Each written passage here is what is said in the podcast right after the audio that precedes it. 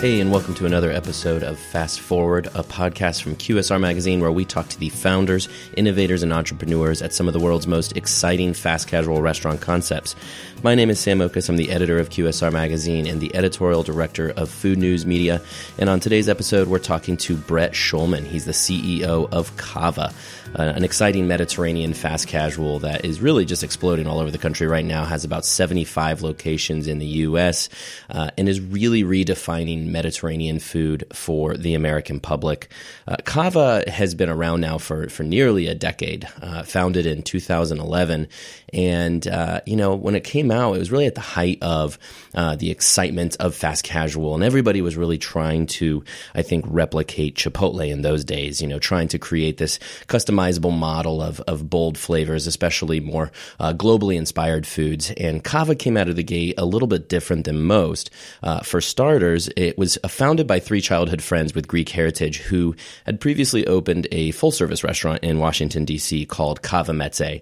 Uh, so it was a fast-casual spin-off of a full-service restaurant, uh, but then also they had experience uh, in the uh, C P G world. So they were they were packaging their dips and spreads for Whole Foods and other stores, uh, and they were they were getting some brand exposure through that way. Uh, then they had this sort of chef chops in terms of just this high-quality level of food, uh, and then they were packaging that in, in a fast casual model uh, that was very reminiscent of Chipotle in that you you go down the line, you build your own meal, um, you pick a base of uh, uh, grains, greens, uh, pita, you you put on toppings, proteins. Um, but, you know, of course, this is, is not your average um, customizable, uh, build your own meal kind of fast casual experience in that it has, you know, ingredients that are, are not totally familiar to Americans. So when you talk about something like, you know, falafel and spicy spicy lamb meatballs, uh, harissa sauce, you know, these are things that especially in two thousand eleven, uh, I don't really think were Uh, certainly that's familiar to most Americans. And and now we are, here we are eight years later, uh, and, and more people are discovering these flavors and ingredients thanks to brands like Cava.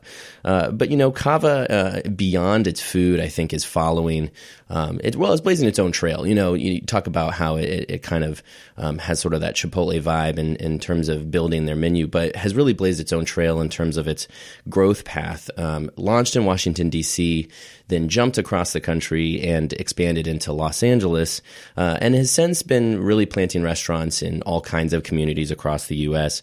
Uh, so for a, a, a restaurant brand that is as sort of urban, hip, modern as Cava is, um, you know, they're entering um, smaller markets uh, across the country as much as they are entering uh, big urban centers as well. And I think they're really proving um, that this concept is something that works for Americans all over the country, not just young millennials that a lot of brands seem to be targeting today.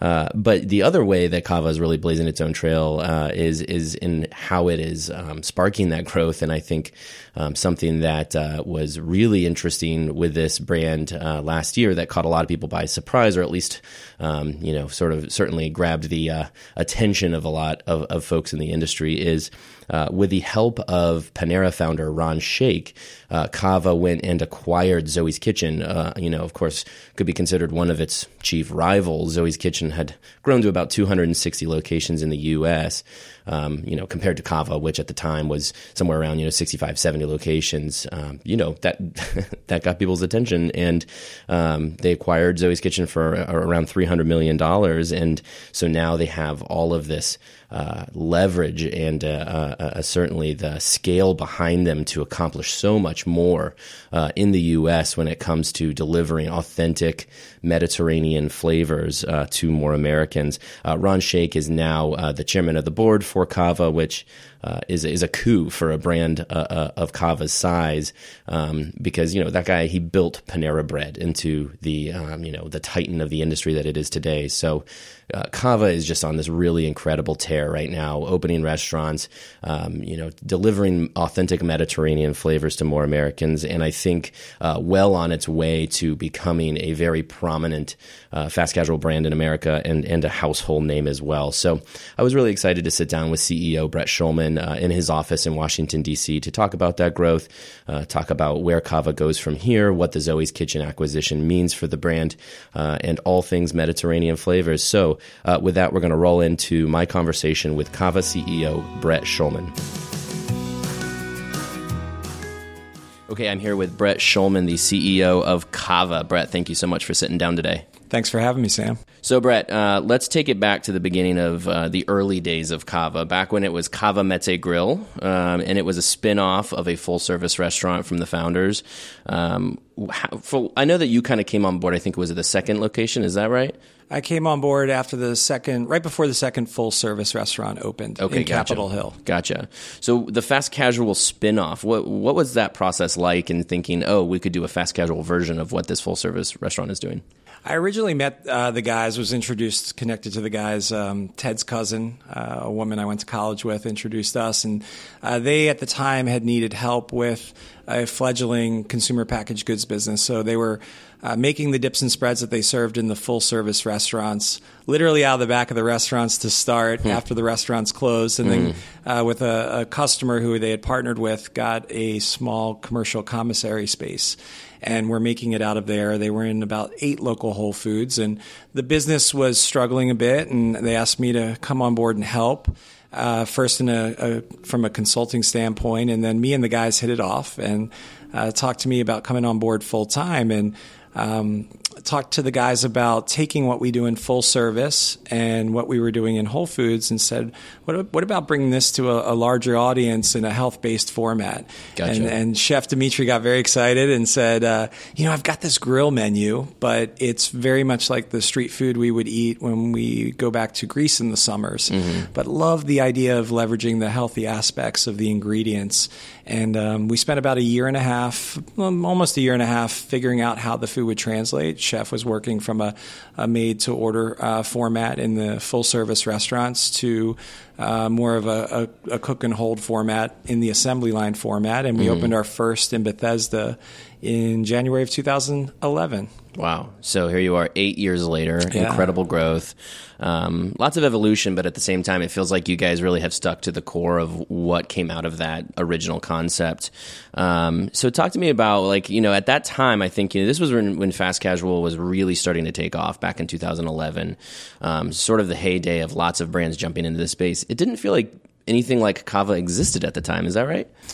Yeah, we were very early on in, in the move to fast casual, and I think it was the idea of taking what the guys had started, their their origins, the reason that they created that first full-service restaurant in Rockville, Maryland, was to bring the culinary and, and, and way of life of their upbringing and their heritage to a larger audience mm-hmm. and put their modern perspective on it. The guys are all sons of, uh, of Greek-American immigrants, and um, so we're excited to bring that to a larger audience. And, and um, really the, the trends were taking hold of Um, ingredients that were satisfying, but yet healthy at the same time. And I mm-hmm. think that's what's always been such a strength about what we're doing and staying true to the culinary is um, you're not stripping it down or dumbing it down to be better for you. So you can come in, you don't have to make any sacrifices, and you can walk out having eaten better uh, and, and doing it with, with flavorful, uh, what we like to call mind-blowing meals. Yeah, sure. What was the status of Mediterranean food in general at that time? Because, I mean,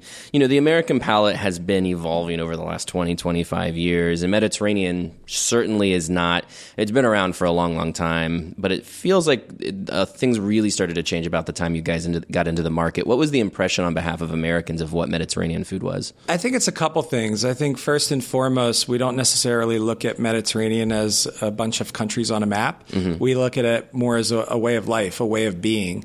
And, um, and that kind of goes back to the core of the brand and, and the guy's culture and, and the origins. Uh, Ted likes to say, CAVA is a culture, not a concept. Sure. Uh, and then you, you marry that with uh, a lot of the trends. You talked about um, the country's palates are changing. Uh, we're becoming a much more diverse country. And as uh, diversity increases, you see people's palates getting more adventurous and being more interested in whether it's spicier foods or cuisines from other regions and uh, and just really looking and interested in trying other foods married with um, cuisine that's that they don't feel uh, uh, that they don't regret eating, that yeah. they feel good about eating, and uh, and that actually rewards them uh, from a flavor standpoint as well. Yeah. So when you guys launched CAVA as a fast casual concept, uh, the customization piece of this is so important, right? So when you walk down the line, you build your own ca- uh, CAVA bowl. Um, why was that something that was important to you guys in, in developing the menu?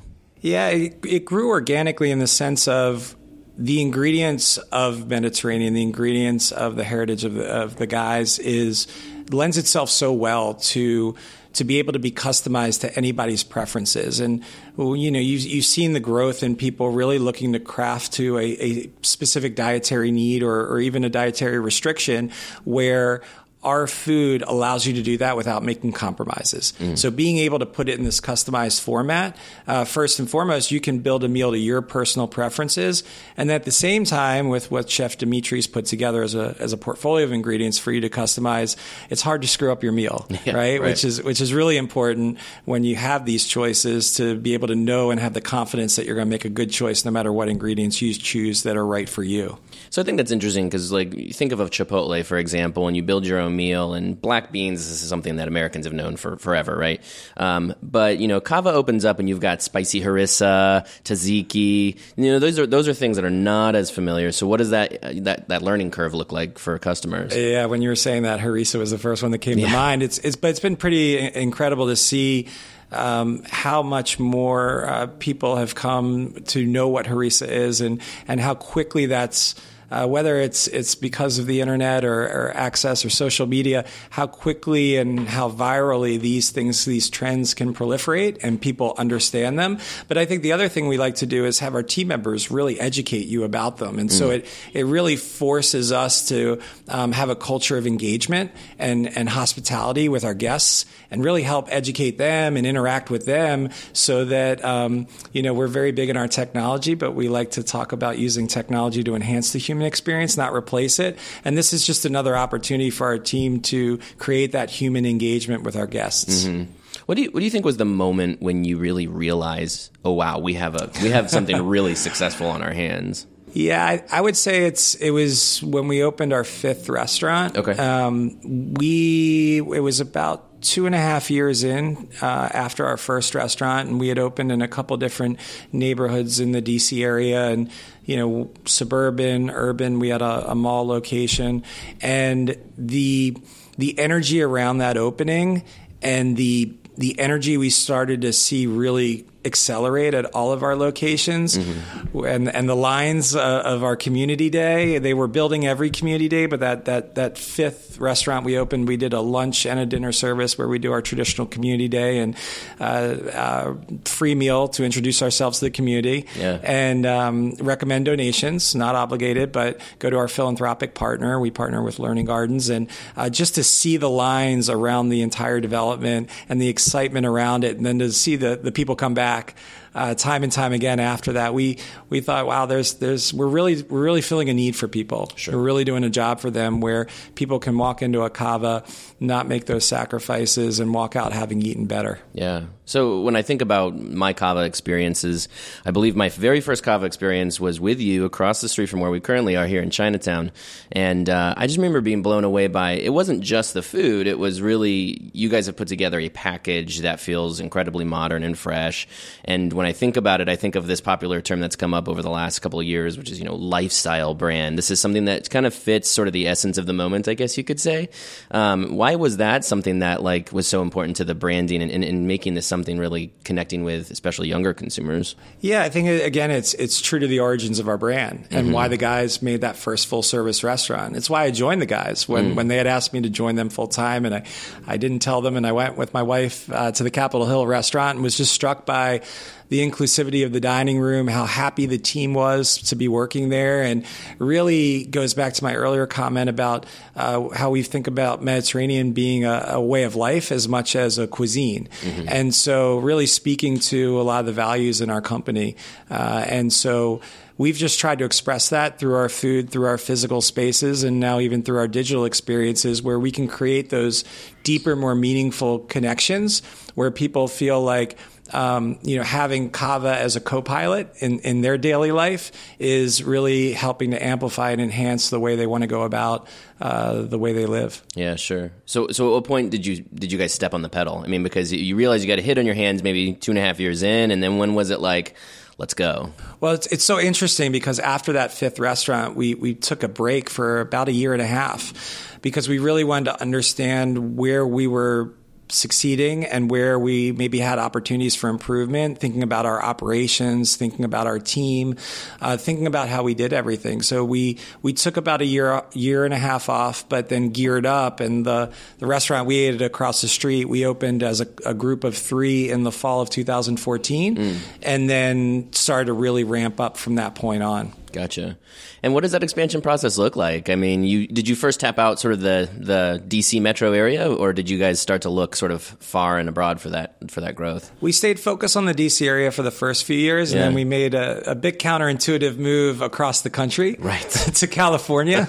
we we like to make things hard on ourselves, but uh, wanted to, to really test um, you know, the, the the brand and what we were doing in a in a market that was pretty distant from our home market, and uh, and start to build that. And then we went to New York after that, and and once we had started to establish some of the the bigger market cities, knowing the success we were having in the suburbs in the D C area, we wanted to also pursue what we thought were great opportunities in some cities that were maybe a bit underserved uh, with with fast casual, healthier based, more adventurous cuisine. And when we were touring the country, uh, looking at all these different cities, it was just so fascinating to see some of the, the amazing growth in some of these cities, as well as, you know, people who were our customers in the existing cities we were in, living in these cities.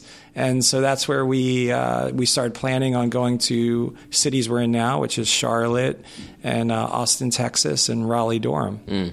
You know, it's funny. I mean, you know as well as I do, I think most people listening, that uh, East Coast and West Coast kind of feel like two different countries sometimes, right? yeah. And I and I know that it must have been a little bit of a culture shock going out to L A, yeah. as, as silly as it sounds. But, yes. you know, that's the birthplace of better eating and certainly, yeah. you know, local foods and all of that. And so what was that experience like opening in Southern California? It was challenging, yeah. right? Uh, it was basically like creating a new business three thousand miles from home.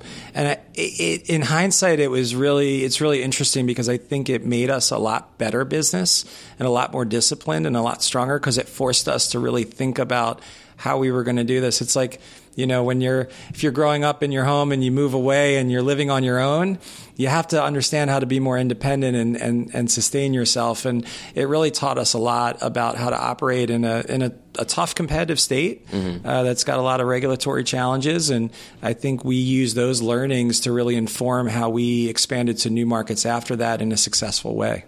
So speaking of that, what would you say some have been some of the biggest challenges you guys have faced in your expansion? It's a good question. I think it's really finding the right talent mm. and, and having stable teams. And that's some of the things we've done uh, on the wage side uh, that's really helped to attract that talent. Is back in two thousand sixteen, we went to a starting wage of thirteen dollars an hour. We're obviously beyond that. And a lot of the uh, the cities we operate in, as legislative increases start to catch up. But we enacted uh, paid leave, parental leave, sick leave, things, paid parental and sick leave, other benefits, not not just the, you know, wage rate, but but really holistic benefits to be able to attract and retain the talent to mm. execute what we do and to to take care of our guests. Sure. Yeah. And, you know, it's interesting. I mean, this is a pretty tough time for labor today, and everybody's kind of on the tip of everybody's tongue is that that's the biggest challenge. Uh, how, have you, how have you sort of positioned your brand and your culture to rise above some of those challenges? And does that seem to be working? Yeah, I think making that move back in two thousand sixteen really positioned that we built our business model with that in mind. And so as wage rates, wage rate increases took hold in a lot of the cities we were operating in, we were already there or above that. And so it wasn't quite as significant an impact to us mm-hmm. uh, from an operating perspective. Um, so we really want to be a place where people feel like they can grow both personally and professionally, you know, grow themselves, not just in our restaurants, but beyond the four walls of our restaurants, and that this can be a career for them. Yeah. You know, a lot of people are, are winding up in the restaurant industry and looking to make a career out of it. And we don't want it to just be a job for them. And we know that um, happy team members equal happy customers, which usually equals a happy business. Yeah, absolutely. Yeah. You mentioned some of the markets that you're growing in: Austin, Raleigh-Durham, Charlotte. Uh, how would you define the Cava customer? I think it's a customer who's really interested about what they're eating, and they're they um, you know they're spending their calories like they spend their dollars, mm. uh, very judiciously. Right. They, they want to get bang for their buck. They want to make sure that they're getting a really flavorful meal, but a, a meal that they feel good about eating and that they feel proud about eating, and that they know that's served by people who are proud to serve them, and that's sourced um, from growers and uh, and ranchers that they can trust. Um, and that, uh, you know, is, is, is also good for their livelihood. Yeah. Cause it's funny. I, you know, you and I have talked about this before, you know, Cava to me feels like a very sort of urban brand. And I think that's sort of the cool factor of what you guys have going on. And it just feels like something where it works really well in walking traffic, millennial friendly neighborhoods. Uh, but the thing is, is that that's really not the only, I mean, that's obviously not the only neighborhoods you're in. You're in all kinds of neighborhoods across the country. And so does that, does it having a brand that sort of has that vibe, taking it into the suburbs, like, is it resonating? I mean, is that something that can work anywhere? Yeah, most, uh, actually a larger portion of our real estate is in the suburbs versus the cities. And I, that's what we get so excited about, is that we appeal, whether it's our, our, our balance of our dining room from a gender perspective, an age perspective, or an ethnicity perspective. Uh, it's, it's awesome to see in the suburbs when you've got families and how much kids love hummus and falafel. Yeah. And I remember when we opened a store, it was probably about forty-five minutes outside D C, and people were coming up to us, thanking us, saying, it's so nice to not have another pizza and burger uh, right, joint, man. Because we all love pizza and burgers, but they have a lot of those options. What they don't have were, were options uh, like ours, uh, you know, more adventurous Mediterranean food that could take them on a kind of a culinary experience, and then also really satisfy um, their dietary needs. I mean, I forget what the stat is, but a lot of people are in conflict with the way they want to eat mm. and the way they are eating. And that's because it's it's a challenge, right? Because you're hungry again at three o'clock, or, um, you know, it, you, you can't find um, something that fits your dietary restrictions. And that's been the beauty about what we do, is that we do that underpinned by our Mediterranean authority. Yeah. And I, you guys, I know, are, are pretty committed to local sourcing and, and really committed to uh, higher quality vendor partners. Um, how do you keep that up as you expand? What is the learning curve there for you guys in building out the supply chain? Yeah, we have an amazing food and beverage team, and getting out and building those relationships, whether it's Craig Rogers at Border Springs, uh, one of our lamb shepherds here on the East Coast, or uh, Dave Owen at Timeless Seeds, our beluga lentil provider out in Montana. And really, uh, you know, building partnerships like that, that we can then uh, communicate to our guests, and that they have a real connection to where uh, the food that, that we're serving is coming from, and, and that they appreciate the quality that's been put into it by our partners.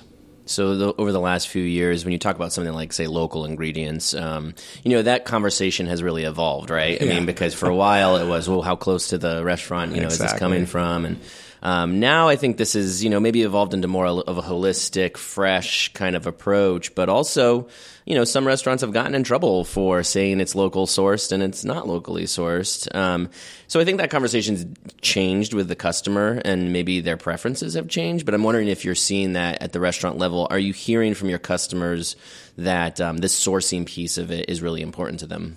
Yeah, I think it, it really goes back to the quality and, and the stewards of of of. growing those ingredients, or or um, the ranchers and how they're doing it. I think we're, everybody here in D C understands, in the middle of February right now, you're not growing a lot of produce in this in this part of the country, right? So it's appreciating what we're sourcing, how we're sourcing it. And that's what we've always been about, really communicating the story behind the ingredients we're sourcing and the quality behind them. And we're mindful of sourcing locally in the summer, when we can get cabbage from the Eastern Shore. We can get kale from just north of Baltimore ten months out of the year, and really trying to work with within in those constraints as much as possible. Uh, we actually have started looking at um, some different greenhouse production for certain ingredients, but it's always been about trying to source the best ingredients for our guests, whether that's the Kalamata olives from our, our friends and the Manoli family over in Greece that the guys have a you know personal relationship with, and, and bring that to our guests. Um, that's really been how we've how we've looked at it, and I think our our guests understand that, and um, are really coming to us for that reason. And talking about guest preferences, has there anything has been anything you guys have learned from them? Anything that you've heard from customers that you did like evolve the business around? That they've given us the confidence that they're not afraid to try more adventurous foods mm. and that they, they want the bold flavors that, that we serve. I think that's been what's exciting is, and it's not just in the big coastal cities. As as I said, you know, we've gone to Charlotte and Raleigh and um, we're in Richmond, we're in Austin, Texas, going down to San Diego. I think uh, we, we get requests all the time. Uh, I wish we could go to every city uh, that we get the requests for, but this is happening uh, throughout the middle of the country, not just on on the coast, that uh, people are seeking these more interesting, bolder foods. Talking about those requests, franchising, was that ever something that, you know, you guys thought about doing, and, and why or why not, in terms of whether you thought about going that approach? We never say never, uh, yeah. but it's really not something that, that's in our plan or that we're focusing on. We've always been really focused on building the Cava brand, and and for me personally, stewarding the the origins of what the guys built the first restaurant on, and and the passion of that. And so we just wanted to continue to grow that as much as we can, and, yeah. and control it from a, a corporate perspective. So recently I was looking at uh, our twenty sixteen forty forty list, which is, you know, brands under forty units. Yeah. And Cava was on there, and I was struck by this because I'm like, wow, Cava was under forty units just in twenty sixteen, and because you guys are about seventy-five locations now, right? We opened our seventy-fifth in Chelsea and Manhattan yesterday. Incredible. And and so, you know, that's that's pretty fast growth. It's really remarkable how quickly you've been able to build this successful brand. And obviously I want to get into sort of the big splash that you made at the end of twenty eighteen in acquiring Zoës, but um, you know, even even that aside, what was that process from twenty-five, I think you were when you were on the forty forty, to seventy-five? How do you get from there to here? Uh, you know, is it, what are the challenges you face in going in that process, and, and how can you keep up this rapid pace of growth? It's great people, and it's building a great team. And I think that's something we did well focusing on early, was preparing for our growth ahead of the real accelerated growth. And so we, uh, like I said, I think we were twelve restaurants, or I'm sorry, we were we were eight restaurants at the end of two thousand fourteen, and then we went open twelve and then twenty. But it was in two thousand fifteen that that we raised a significant amount of capital, but really built the team and fleshed out the resources we needed. And we'd really learned about our business and also started to build and set up our supply chain. But having a great talented team, whether it's here at Support Center on food and beverage, or our people and culture team, or our operations team in the field, and our restaurant leaders, it was putting that in place um, makes all the difference in the world, and allowed sure. us to, to scale like we did. So let's get into the news from the fall, and we, yeah. we learned that Cava has acquired Zoës Kitchen, and hey, I can tell you in the media world, that was like, I mean, that was huge for us, because that was just, it just jumps off the page at you that this is a big deal, and this yeah. is a significant um, move in the fast casual world, um, and really the restaurant ge- world in general, because to us it really meant, you know, changes afoot, and you guys meant business, and, and this was really no joke. You guys are, you know, you are out to teach the American customer about Greek and Mediterranean food. Yeah. Uh, how did that all come about? Yeah, so uh, Ron Shaich brought the opportunity to me, um, you know, thinking about what if we uh, were able to put together a group and and then um, acquire the business and apply the capabilities that we had built at Cava on a larger scale, and really affect our mission at a larger scale, and and bring the Zoës uh, brand into the fold. And uh, you know, over the course of a few months, and it, it came to fruition. And uh, just excited to have the opportunity to uh, to bring what we do to a much larger audience, literally coast to coast. So it's um, it's a tremendous opportunity for our team, and we're excited for the for, for it. So Ron Shaich, of course, the founder of Panera Bread. What are the lessons you can pick up from Ron now? And, and Ron is on the is the chairman of the board. Is that correct? Yes. Yeah, yeah. So Ron obviously now has a say in the Cava business too, and I can only imagine how much wisdom you can tap into with that. What is that? What can you get from him? Yeah, I joke. I call him Professor Shaich. um, you know, he's got a P H D in, in the restaurant industry as well as the consumer, and so you know, to be able to lean on thirty-six years of experience over twenty as a public C E O is invaluable for me and our team uh, to understand as we embark on on building a, a national uh, transformational business, um, you know, what it's like and and what it entails, and to have um, to have that context and that history alongside us is is invaluable. Yeah. And what about the Zoës Kitchen business to you was mm-hmm. attractive? I mean, what was it yeah. that you wanted to leverage in making that acquisition? Well, certainly the shared Mediterranean heritage was attractive to us, and it was another service model for us to express our, our Mediterranean origins. Uh, we thought that was really interesting in that uh, we've never viewed ourselves strictly as a fast casual. We started as a, a full service restaurant uh, founded by one uh, one of our partners being a chef, Chef Dimitri Moshovitis, and then evolved into selling our dips and spreads into grocery stores. So we've always viewed ourselves as a culinary brand. And then that expression uh, manifested itself in the customized assembly line fast casual. And now we're able to incorporate a curated cafe model. And so we are able to reach our customers as well as serve our customers um, in a different need state, to, to do a different job for them that may be different than what we're doing in our assembly line fast casual, but still do it with our, our Mediterranean authority. And that got really exciting in how uh, we we could really amplify what we're doing as a culinary brand in, in a very different way uh, over a tremendous geographic footprint. Yeah. And they, Zoës was up to about three hundred locations, right, at the time of uh, acquisition? About two, two hundred sixty. two hundred sixty. Yeah. So yeah. Obviously a huge reach from mm-hmm. that brand. Um, but as I understand, you guys are keeping these two brands separate. You're not just immediately flipping a switch and turning all the Zoës into Cavas, which is kind of funny because I think some of the headlines at the time of the acquisition from some consumer media publications was Cava now has over three hundred locations, yes. but, you know, technicalities is not really true. So I know that in the media that mm-hmm. these two brands are separate, but that you, you know, Cava owns Zoës. A lot of us in the restaurant industry know that.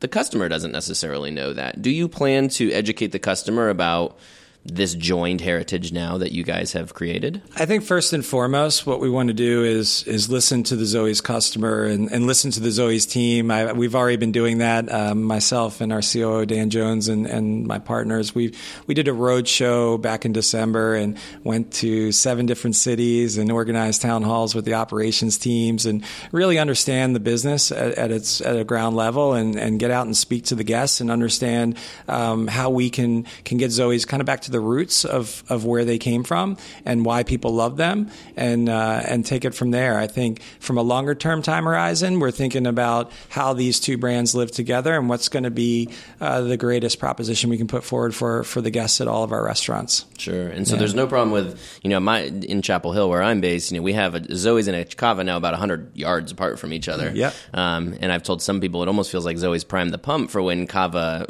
opened because it sort of helped be this sort of stepping stone into here's what Mediterranean fast casual is all about. But that is something that works for you guys, having stores closely located next to each other? Yeah, so we think about it. Even in D C, we have our full-service restaurants. We have five full-service restaurants still. They're the culinary roots of the brand. And we have our fast casual. But they're two very different experiences. And while there's some common themes and ingredients, we serve harissa at both. We have spicy lamb meatballs, but they come in very different ways. You might get spicy lamb meatball sliders at our full-service. You might have them on your bowl or in your pita at the fast casual. And so you're not really making a choice between the two. And we think there's an opportunity to draw a clear distinction between the curated cafe model versus the customized assembly line model. Mm. And that there's an opportunity with these physical spaces on the cafe side to create much more of a, a dwell experience, uh, more akin towards our, our full service experience versus the uh, great convenience of the and customization of our assembly line uh, fast casual Cava today. So uh, that's where we think there's a, a great opportunity to serve different needs for our guests with the different service models, but at the same time expressing uh, the roots of what we do as a Mediterranean brand. Yeah. In post-acquisition, uh, are there plans to, you know, take some time to figure out what this joint partnership looks like, or are you guys stepping on the pedal even more? Yeah, we're we're we're moving. Uh, like I said, we've we've been out in the field, meeting with everybody, understanding. Uh, we are working on some uh, menu improvements and and just putting our teams in a position on the Zoës side to be able to operate successfully and, and take care of our guests and, and put out great, flavorful, hot, fresh, fast food. Yeah. And the Mediterranean category is starting to become a little bit more active. I mean, there's a lot more brands jumping in, especially Mediterranean fast casual. Uh, what's your impression of the space and just Americans embracing this category as a whole? Yeah, I think it's a validation of, of the growth and the long-term opportunity, as I, I said earlier, not just in big coastal cities, but but in all cities across this country, because it's a cuisine that, that really speaks to wellness and speaks to a, a way of life and an ability to uh, not have not, not have to make compromises. Right. We like to call it uh, healthy, no compromise food, or this idea of effortless wellness. Mm-hmm. Um, you don't have to work to, to eat better at, at a CAVA or uh, at a Zoës mm-hmm. uh, through Mediterranean cuisine. And talking about some of these markets that you have already grown into, and, um, you know, we were previously talking about sort of the, I see it as, you know, you have your tier one, tier two, tier three cities. And I have seen as a lot of the fast casual movement that started really in tier one and tier two is starting to trickle down now into the smaller markets. Um, is that CAVA's direction? Are you aiming for a, a more of a diversity of markets to grow into? And, and, you know, what do you think that says about today's restaurant industry, that more Americans are embracing a much a higher quality fast casual experience? I think it's exciting for everyone. I think it's it's exciting for um, the country as a whole when you think about health issues and obesity issues, that uh, everyone has become more sensitive to what they're eating and what they're consuming, and they're they're willing to make sure, whether it costs a little bit more money, that they're willing to uh, to allocate more of their, their income towards that. I think when we think about where, where we want to go, if you look at where we are today, whether it's a Boston, New York, L A D C, or a Charlotte, Richmond, Raleigh, Austin, uh, we'll continue to do that. You know, uh, we, we it, it speaks to our dining room that we can go in the suburbs or the city. We can go in a tier one or a tier two, because this cuisine is is really um, in demand in all these markets and sure. and sought after. So yeah. uh, that's an exciting opportunity for us. You know, here we are eight years into the, the CAVA story. And at the time, you know, like I, we were talking about, that was really the emergence of fast casual as a category. I mean, this was when you had a lot of brands pop up. And I, I was reflecting on how I was in D C back in twenty fifteen. And, you know, we're talking about the story of some of these startup brands like CAVA and Sweetgreen. And here all of you are expanding across the country and really exciting growth stories. Uh, and but now, you know, it's twenty nineteen and, you know, things have changed too. And um, you've also seen a lot more consolidation and certainly acquisitions, and even some brands folding up shop or, or closing some shops, and just gauging the temperature of the fast casual world. Is it saturated, or do you think that there's still room for growth and room for more brands? I think it's always historically, and you've seen a lot of the data, restaurants as a whole have been overbuilt. I think mm-hmm. there's a lot of choice out there, and, and consumers are are discerning, and they're smart, and they're educated, and they're going to go to um, the people that are putting the best value out there for them and are uh, offering the best guest experience. And so I don't think it's really different than past history, where uh, there's opportunity for a lot of businesses, and that uh, a lot of people enter the market to, to take advantage of that opportunity, and that the people who are really putting the, the best value out there for the consumer are the ones that, that wind up um, you know, having the success. Yeah. If you were to go back to two thousand ten, two thousand eleven, or back when, when you joined the team and helping the guys out with the CAVA brand, you know, what what would you tell yourself back then that you now know to, to prepare yourself for what has come? Oh, I don't know. It's kind of funny. Sometimes I think if you know too much, you'd be like, oh, we can't do this. Like, it's impossible, right? Don't do it. Don't do it. So you have to be a little bit naive, I think, especially in the restaurant industry, because yeah. it certainly takes a village. It, you know, I've got my three partners, and, and uh, you know, we've got an amazing team. So, uh, no, I, I, I'm, I believe everything happens for a reason. So, uh, you know, it's, it's just been having good people alongside to navigate those challenges, because you're going to have a challenge no matter who you are, or what business you're in. And it's really about how you come together as a team to overcome those challenges. And so, so let's say you and I sit down eight years from now and we revisit this conversation. And I say, Brett, what would you tell yourself in twenty nineteen? Where do you see this growth going? Where do you think you'll be in eight, ten, fifteen years? Well, I think we have all the opportunity in the world. We've got tremendous supporters around the table uh, with with our board and our investors, as well as great people on our team. And we got to continue to find great people to help grow us, and great people in our restaurants to take care of our guests. And if we do that, there's no reason we can't be, uh, you know, the national leading Mediterranean brand that everybody uh, looks to when they want healthy, no compromise food. Yeah.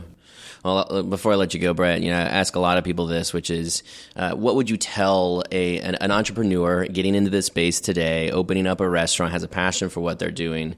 What would you tell them in, in terms of encouraging them or giving them advice for what they should should do in this category?